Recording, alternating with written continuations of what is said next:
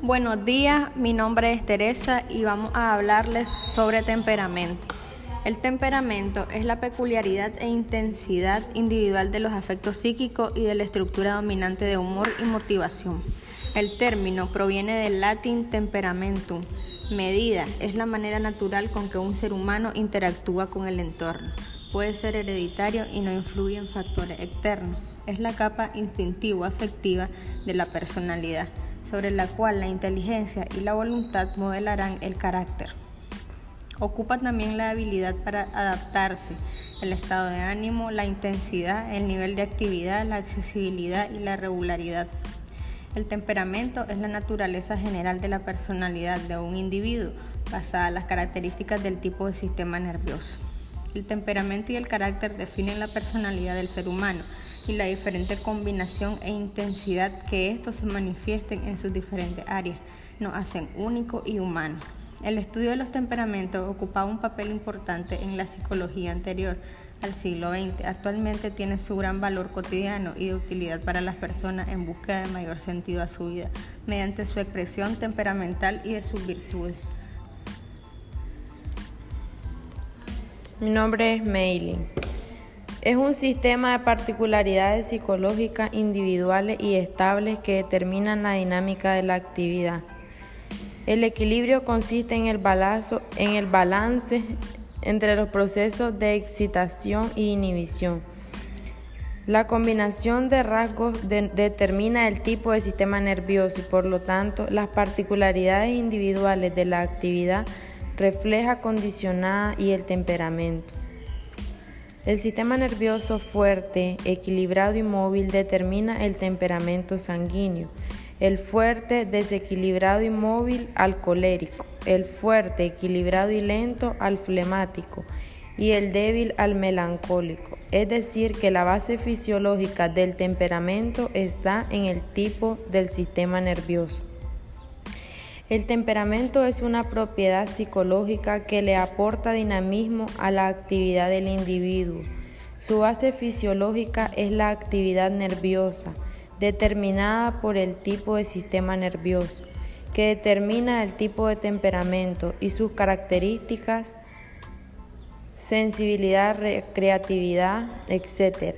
Existen cuatro tipos de temperamentos fundamentales sanguíneo, colérico, flemático y melancólico. Ellos con frecuencia se hayan combinado. No hay temperamentos buenos ni malos, solo tienen sus características que son importantes conocer para saber manejarlas de manera adecuada y favorecer la influencia educativa en la formación de la personalidad sana que aprenda a establecer sus intereses, aspiraciones y otro tipo de motivaciones dirigidas a actividades adecuadas con su dinámica de la actividad. Me llamo Mayra Rueda y estaré hablando del tipo de temperamento. Temperamento sanguíneo. Las personas sanguíneas se caracterizan según Galeano por ser alegre, optimista y buscar siempre la compañía de los demás. Muestran calidez a la hora de tratar con otras personas. Su modo de actuar obedece más a los sentimientos que a las conclusiones generadas por el análisis racional. Además, cambian de parecer con facilidad y son pocos dadas al comportamiento disciplinado, porque se guían por la búsqueda del placer inmediato. Por eso, frecuentemente dejan cosas sin terminar. Su elemento asociado es el aire. Temperamento flemático. El temperamento flemático expresa una propensión a un modo de comportarse sereno y tranquilo y un modo de acercarse a las metas perseverante y basado en la racionalidad. Las personas que destacan este tipo de temperamento valoran mucho la exactitud a la hora de pensar y de hacer las cosas. Raramente se enfadan y no muestran demasiado sus emociones, llegando a parecer algo frías. Temperamento colérico. Las personas que destacan por su temperamento colérico son especialmente enérgicas, proactivas e independientes. Muestran una tendencia a estar siempre dedicándose a una actividad o emprendiendo proyectos y defienden con ahínco sus opiniones y posturas ante las diferentes situaciones que viven. Temperamento melancólico. Las personas con temperamento melancólico se caracterizan, según Galeano, por ser emocionalmente sensibles, creativas, introvertidas, abnegadas y perfeccionistas. De algún modo, este tipo de temperamento puede relacionarse con el concepto reciente de personas altamente sensibles, aunque definiendo de modo mucho más ambiguo.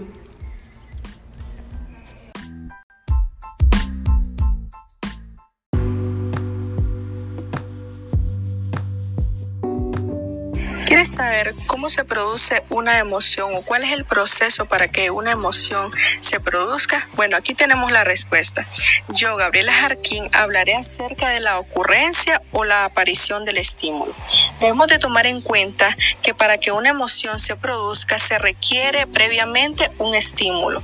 Dicho estímulo puede ser externo o interno y puede estar presente en el ambiente físico o no puede estar presente. Por otro lado, debemos tener en cuenta de que también el estímulo puede que no sea real, sino que puede ser una distorsión de nuestra percepción. Además de que el estímulo puede no ser percibido conscientemente. Hay estímulos con una capacidad inherente para desencadenar procesos emocionales particulares en todos los sujetos y hay otros estímulos que en principio no poseen esa capacidad, se adquieren a partir de la experiencia particular. Hola, soy Denis García y le hablaré sobre qué es percepción de estímulo, evaluación y valoración. La percepción de estímulo se dice que es aquel que el hombre utiliza para comprender o desarrollar aquello que le es proporcionado por la sensación. Se tiene que decir que cada persona percibe de distinta forma lo que su sistema sensorial le presenta debido a sus experiencias previas. Ejemplo, cuando alguien va, ve una nube, verá diferentes formas, ya que nuestros sentidos la asocian a figuras de animales, rostros, entre otras. Pasaremos a la evaluación y valoración del estímulo, el cual es un proceso emocional que pasará la persona al experimentar distintas circunstancias que le presenta en su vida. ¿Qué queremos decir con esto? Y un ejemplo, si un hombre ve a un perro enojado venir, él pensará y evaluará la circunstancia. Puede ser que sienta miedo y corra o no se mueva de donde esté. Mi nombre es José Betancourt Espinal. Voy a hablar un poco de las experiencias emocionales. Cuando nos enfrentamos a una situación que pueda afectarnos de forma positiva o negativa, valoramos las consecuencias que nos puede acarrear y en función de esta interpretación reaccionamos emocionalmente de una u otra forma. Esta reacción emocional nos prepara para actuar y nos dispone o predispone a generar una experiencia consciente de este tipo agradable o desagradable. Una experiencia que nos haga sentir feliz recordarla porque nos hace sentir bien. U otra que nos haga sentir mal porque nos trae un mal recuerdo. Que nos pueda atormentar día a día. Todo lo relacionado con esta actividad cognitiva, es decir, con la interpretación y el pensamiento y las sensaciones corporales que nos produce dicha actividad, es decir, los cambios fisiológicos que constituyen la base de la experiencia emocional, el tono hedónico, agradable o desagradable de la experiencia emocional hacen que las emociones desempeñen un papel muy importante en el transcurso de nuestra vida. Cada día a día pasamos por experiencias que nos hace sentir bien, pero otras que nos hace sentir muy mal, pero otras que nos hacen un cambio drástico en nuestra vida. Un ejemplo de experiencia emocional. Cuando yo iba de camino al cuadro de fútbol tenía que pasar una montaña para poder llegar. Cuando venía de regreso observé una culebra y no sé qué me da de agarrar la piedra porque se encontraba en medio del camino por donde iba a pasar. En ese momento sentí miedo porque pensé que no me iba a dejar pasar. Salí corriendo desesperadamente. En ese instante sentí la verdadera adrenalina.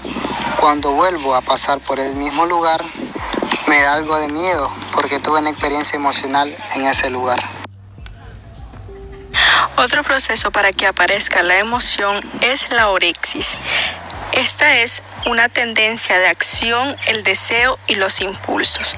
Es la conexión entre la emoción y la intención de conducta. La orexis permite entender cómo la evaluación, valoración da lugar a las conductas intencionales. La intención de la conducta emocional puede incluir la expresión emocional controlada y la ausencia de expresión emocional como instrumentos en busca de un objetivo. Estrictamente hablando, algunas emociones, las características motivadoras, los apetitos, las tendencias de acción no son tan evidentes. Mi nombre es Octavio Zelaya y voy a hablar acerca de la expresión emocional. Ahora que ya sabemos qué son las emociones, voy a hablar acerca de la expresión emocional y por qué resulta tan importante para nuestro bienestar psicológico y sentimental. Como decían mis compañeros, las emociones son una parte importante de nuestra vida y el cómo la vivamos va a influir en nuestro bienestar em-, emocional. Por ello, la expresión emocional cobra tanta importancia a la hora de gestionar nuestras emociones. Cuando tenemos una emoción, sobre todo si es negativa, es necesario que la aceptemos y hagamos un proceso de integración emocional. Ya eh, de lo que han hablado mis compañeros y de la situación que la ha causado. Una vez que hayamos detectado qué emoción es la que estamos sintiendo, eso implica a que nosotros permitamos vivir esa emoción y la expresemos naturalmente. Uno de los beneficios de la expresión emocional es la buena autoestima, ya que las personas pueden llegar a reprimir sus sentimientos de lo que perciben en el exterior y pueden causar ansiedad o depresión. Uno de los ejemplos es eh, cuando alguien, un niño tiene a su mascota, su mascota se enferma y puede morirse, entonces lo que va a expresar ese niño es un miedo o un susto a que su mascota pueda desaparecer de su vida. Cuando ya ha percibido el estímulo exterior, ha procesado y ha valorado la información, es cuando se expresan las emociones.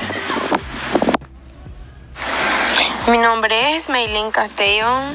Yo les voy a hablar sobre uno de los procesos de generaciones de las emociones, cómo es la conducta intencional.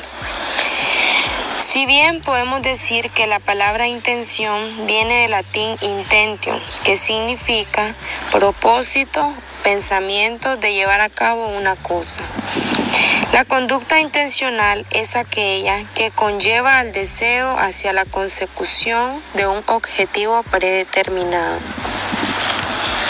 Es el tipo de conducta en la que el individuo está consciente de sus actividades e incluso estas pueden ser premeditadas, es decir, planeadas y contextualizadas con anterioridad. Y en todo caso, este comportamiento está encaminado hacia el logro de un objetivo o meta, o sea, que tiene una razón, aunque esta puede ser imposible o irreal. Eh, como ejemplo sobre la conducta intencional tenemos cuando vamos a decidir qué carrera estudiar o bien cuando planeamos pegarle a una persona por el simple hecho que no me agrada.